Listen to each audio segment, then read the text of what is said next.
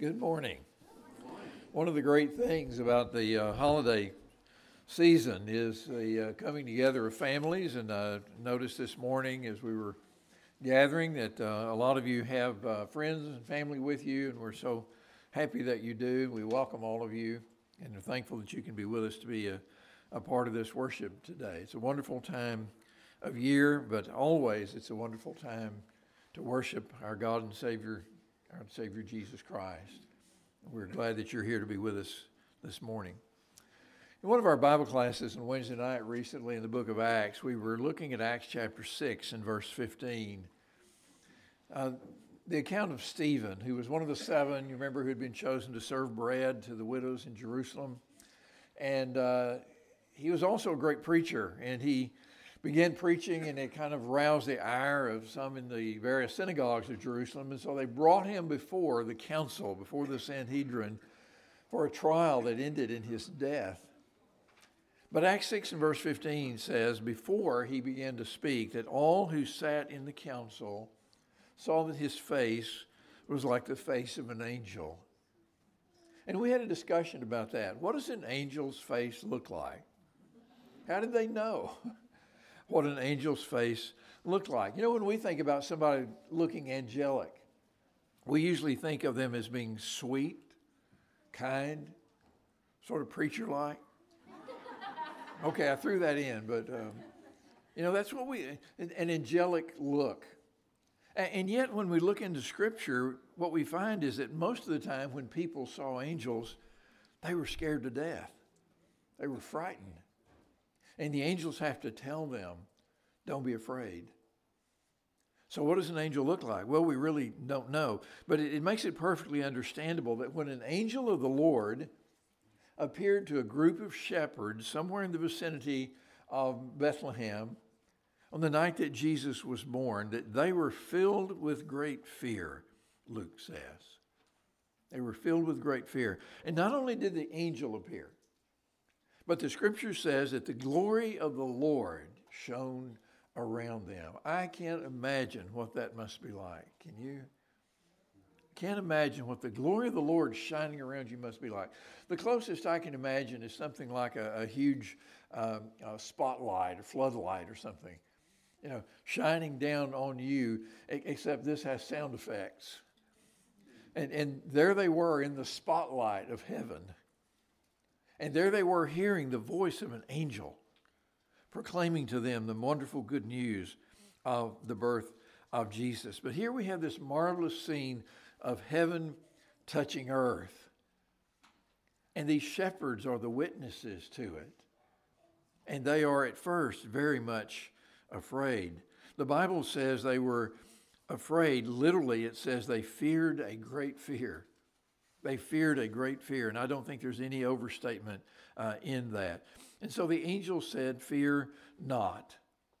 Fear not, because the assurance came from the angel that he brought good news and not destruction. You know, that's one of the reasons in the Old Testament, particularly, that a lot of folks were afraid when an angel appeared, because angels could come for blessing or they could come for judgment. They could come for uh, enrichment or they could come to bring destruction upon a city, upon a person, upon a nation, all kinds of things. And so until the angel speaks and tells you his purpose for being there, you really don't know. And how relieved they must have been to hear the angel say, Fear not, because I bring you good news of great joy for all the people. Now, that good news, that gospel, concerned the birth of Jesus, the Savior. Unto you is born this day, they were told. Apparently, this all happens the very same day of Jesus' birth. Unto you is born this day in the city of David, a Savior, which is Christ the Lord. The city of David was Bethlehem, not much of a city by our standards, kind of a small town, but it had a rich history because of David's association with it. David made it the capital of his, of his kingdom at first until he moved it to Jerusalem. But David uh, was associated with that city, and the city always with David. And, and so people were expecting the Messiah who was to come to be a kind of second David. And so it was only fitting that the Messiah would be born where? In Bethlehem in the city of David. And so the shepherds are told that's what's happening here, that this king has been born who would deliver his people. And notice the three terms that are applied to him the Savior, who is Christ the Lord. The Savior, who is Christ the Lord. The Savior is a rescuer. The Christ is the Messiah. The Lord is God Himself, Emmanuel, God with us, God present with us, God in the flesh. And so this good news was not just the birth of a, a baby, but the birth of our Savior. And he said that would be great joy for all the people. Now, the angel knew that these shepherds were going to need some reassurance about all this. And so the angel said, I'm going to give you some signs or a sign. And they, the sign was going to be that they would find this baby wrapped in swaddling cloths and lying in a manger. You know, God knows our human limitations and He knows that we need assurance. You remember the story about Gideon in the Old Testament, how he had to lay out that fleece and then God gave him a sign and then he said, Let's, Can we do that again just to be sure? We're like that. We're weak, we're human. And so the angel said, You'll, you'll have a sign here that you will find this baby wrapped in swaddling cloths and lying in a manger. Now, the being wrapped in swaddling cloths uh, was not anything unusual. That's what they generally did with babies back in, the, in those days. You would wrap their, their limbs, particularly, in these strips of cloth, the idea being to keep the limbs straight. I don't know what the poor little babies thought about it, you know. Uh, but that's what they would do. They would wrap them up. And uh, I remember uh, in years uh, past uh, being in uh, Ukraine and in Russia in wintertime, and you would see little babies that were just so wrapped so tightly. You couldn't see anything but their faces, and they were just wrapped. you know, and you'd think, what's that going to do to them later in life? You know, does that affect their personality in some way? Not being able to move uh, when they were babies, but they, they would wrap the babies in these strips of cloth. So that wasn't unusual. But what was, what was unusual was that this baby, wrapped in swaddling cloth would be lying in a manger. A manger is a feed trough. A manger is what animals eat out of. It, it's a wooden box where the feed is placed so the animals can get to it. Now, there's always been a lot of discussion about where was that manger and, and we tend to visualize it as some sort of little lean to, sort of outbuilding or something. And it might have been that. We don't know. It also could have been the lower level of somebody's house uh, because a lot of folks had two level houses, and in the lower level, they would keep the livestock, and then the family would live above. And the warmth of the livestock in cold weather would help to warm the family living above. Now we won't talk about the warm weather, uh, but in the cold weather, you know that was kind of a, kind of a blessing. So they may have been in the lower level of somebody's house. An early second century tradition says that they were in a cave. And we never quite know what to make of those traditions. Are they based in, in reality? Were they based on history? Or was it just somebody's romantic idea? We don't know. But people did use caves. There are a lot of caves in that area, and they did use them uh, as pens for livestock. And so they could have been in a cave. But the ba- baby is lying in a manger, and that's the way the shepherds find the baby. But this heavenly vision is not finished yet. Verses 13 and 14 say that suddenly there was a multitude of the heavenly host.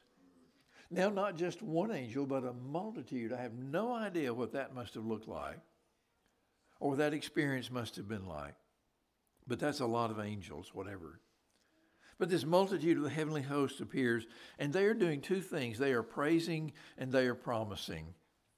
They are praising because they sing glory to God in the highest, just as you and I have just done.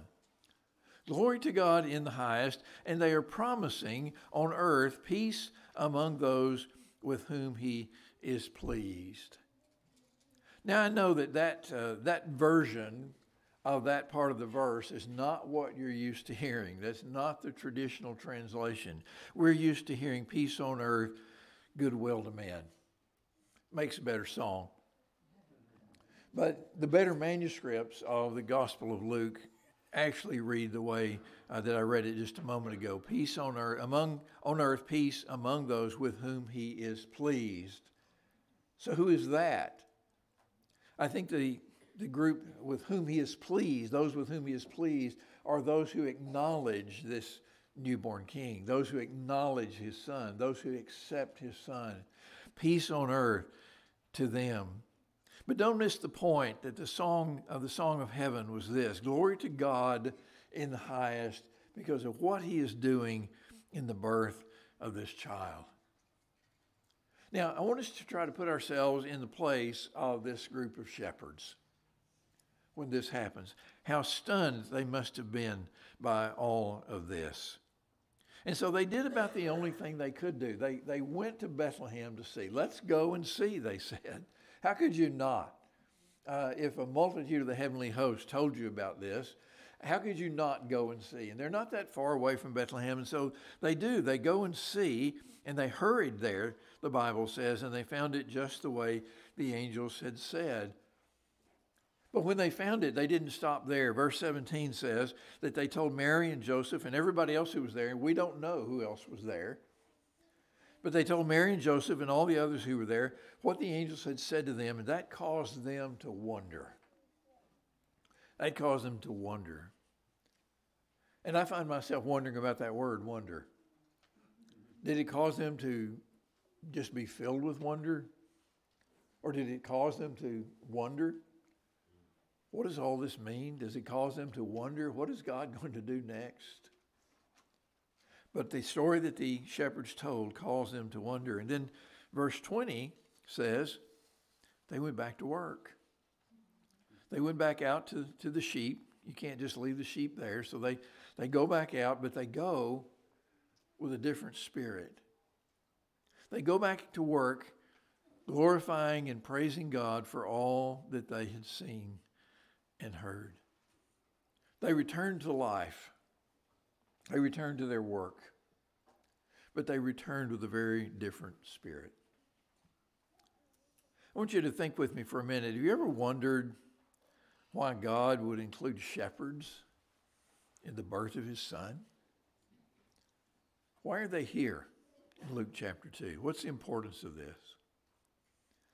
You know, in ancient Jewish literature, shepherds didn't have a very good reputation. And I'm talking about the Jewish literature, particularly from the time after Jesus, in the early early centuries of Christianity. Shepherds didn't have a really good uh, uh, press from from Jewish literature generally. They were thought of as dishonest. Some described them as thieves and liars, and they were not trustworthy. Their testimony was considered not valid in any kind of legal proceedings. And yet there are shepherds here in the story of the birth of Jesus. But it's a different story in the Bible, isn't it? Shepherds get a, a whole lot better shake in the Bible than they do in popular Jewish literature. Shepherds are mentioned a hundred times in the, in the Bible.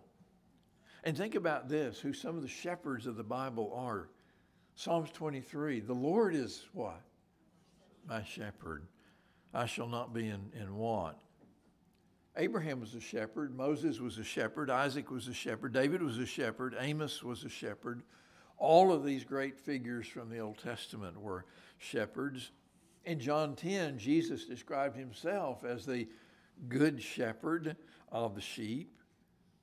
And in Matthew 18 and Luke 15, he told two different parables about shepherds who cared so much for their sheep and were so diligent about taking care of the sheep that when one got lost, just one out of a hundred, that shepherd went and searched for that sheep until it was found. Shepherd would not give up. Ephesians 4, 1 Peter 5, Acts 20 describe elders in the church as shepherds of God's people.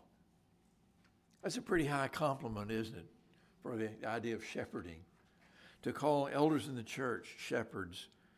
And then Hebrews 13, verse 20, speaks of Jesus, the great shepherd of the sheep. So in the Bible, shepherds are described quite differently than they were in days after that. And yet, we have to recognize that being a shepherd was a pretty lowly task. They weren't real high up on the social scale. I doubt that the pay was very good. They didn't have wealth, they didn't have power or anything of that nature, and a lot of people perhaps did look down on them for that reason.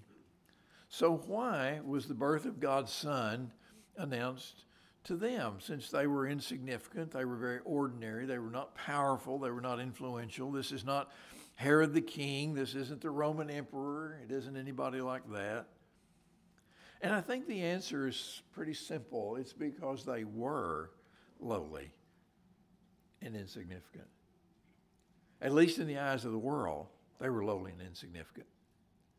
But what better way to make the point that what God was doing through Jesus was for all the people than to include some of those that, that some folks might have thought could just as well be left out? They could just as well be passed over. And the way that the announcement was made, not in some kind of half hearted or, or, backstage way, but in, with a full complement of the heavenly host and the, the glory of the Lord shining ar- around them, showing that this Savior is Christ the Lord and guiding them and showing that that Savior is for everybody. Have you ever thought in the gospel accounts of Matthew and Luke and the story of Jesus' birth, how all humanity is covered? You've got male and female. You've got Matthew telling the story from the perspective of Joseph and Luke from the perspective of Mary. You've got old and young. You've got Mary, who's probably a teenager. And then you've got Anna, uh, who is at least 84 years old and perhaps had been a widow for 84 years. You've got Jews and Gentiles because those wise men who came from the east were apparently either Babylonians or Persians. So you have all of that covered. You, you have the high and the lowly. You have kings. You have shepherds. You've got everybody encompassed in the story of the coming of Jesus. Why? To make the point that he has come for everybody, at least for those who will receive him. Now, we need to hear this today because we live in a world that loves to beat people down. We live in a world that loves to beat us down and make us feel insignificant. You know, no matter who you are, there's somebody out there who can make you feel insignificant or inferior or unworthy, that you're not good enough or you're not rich enough or you're not important enough or you're not famous enough or you're not powerful enough. The world is filled with prejudices against other people. And we just see that at work all the time, and, and it's, it's disturbing and it's disrupting, but it's, it's just part of the, the human process.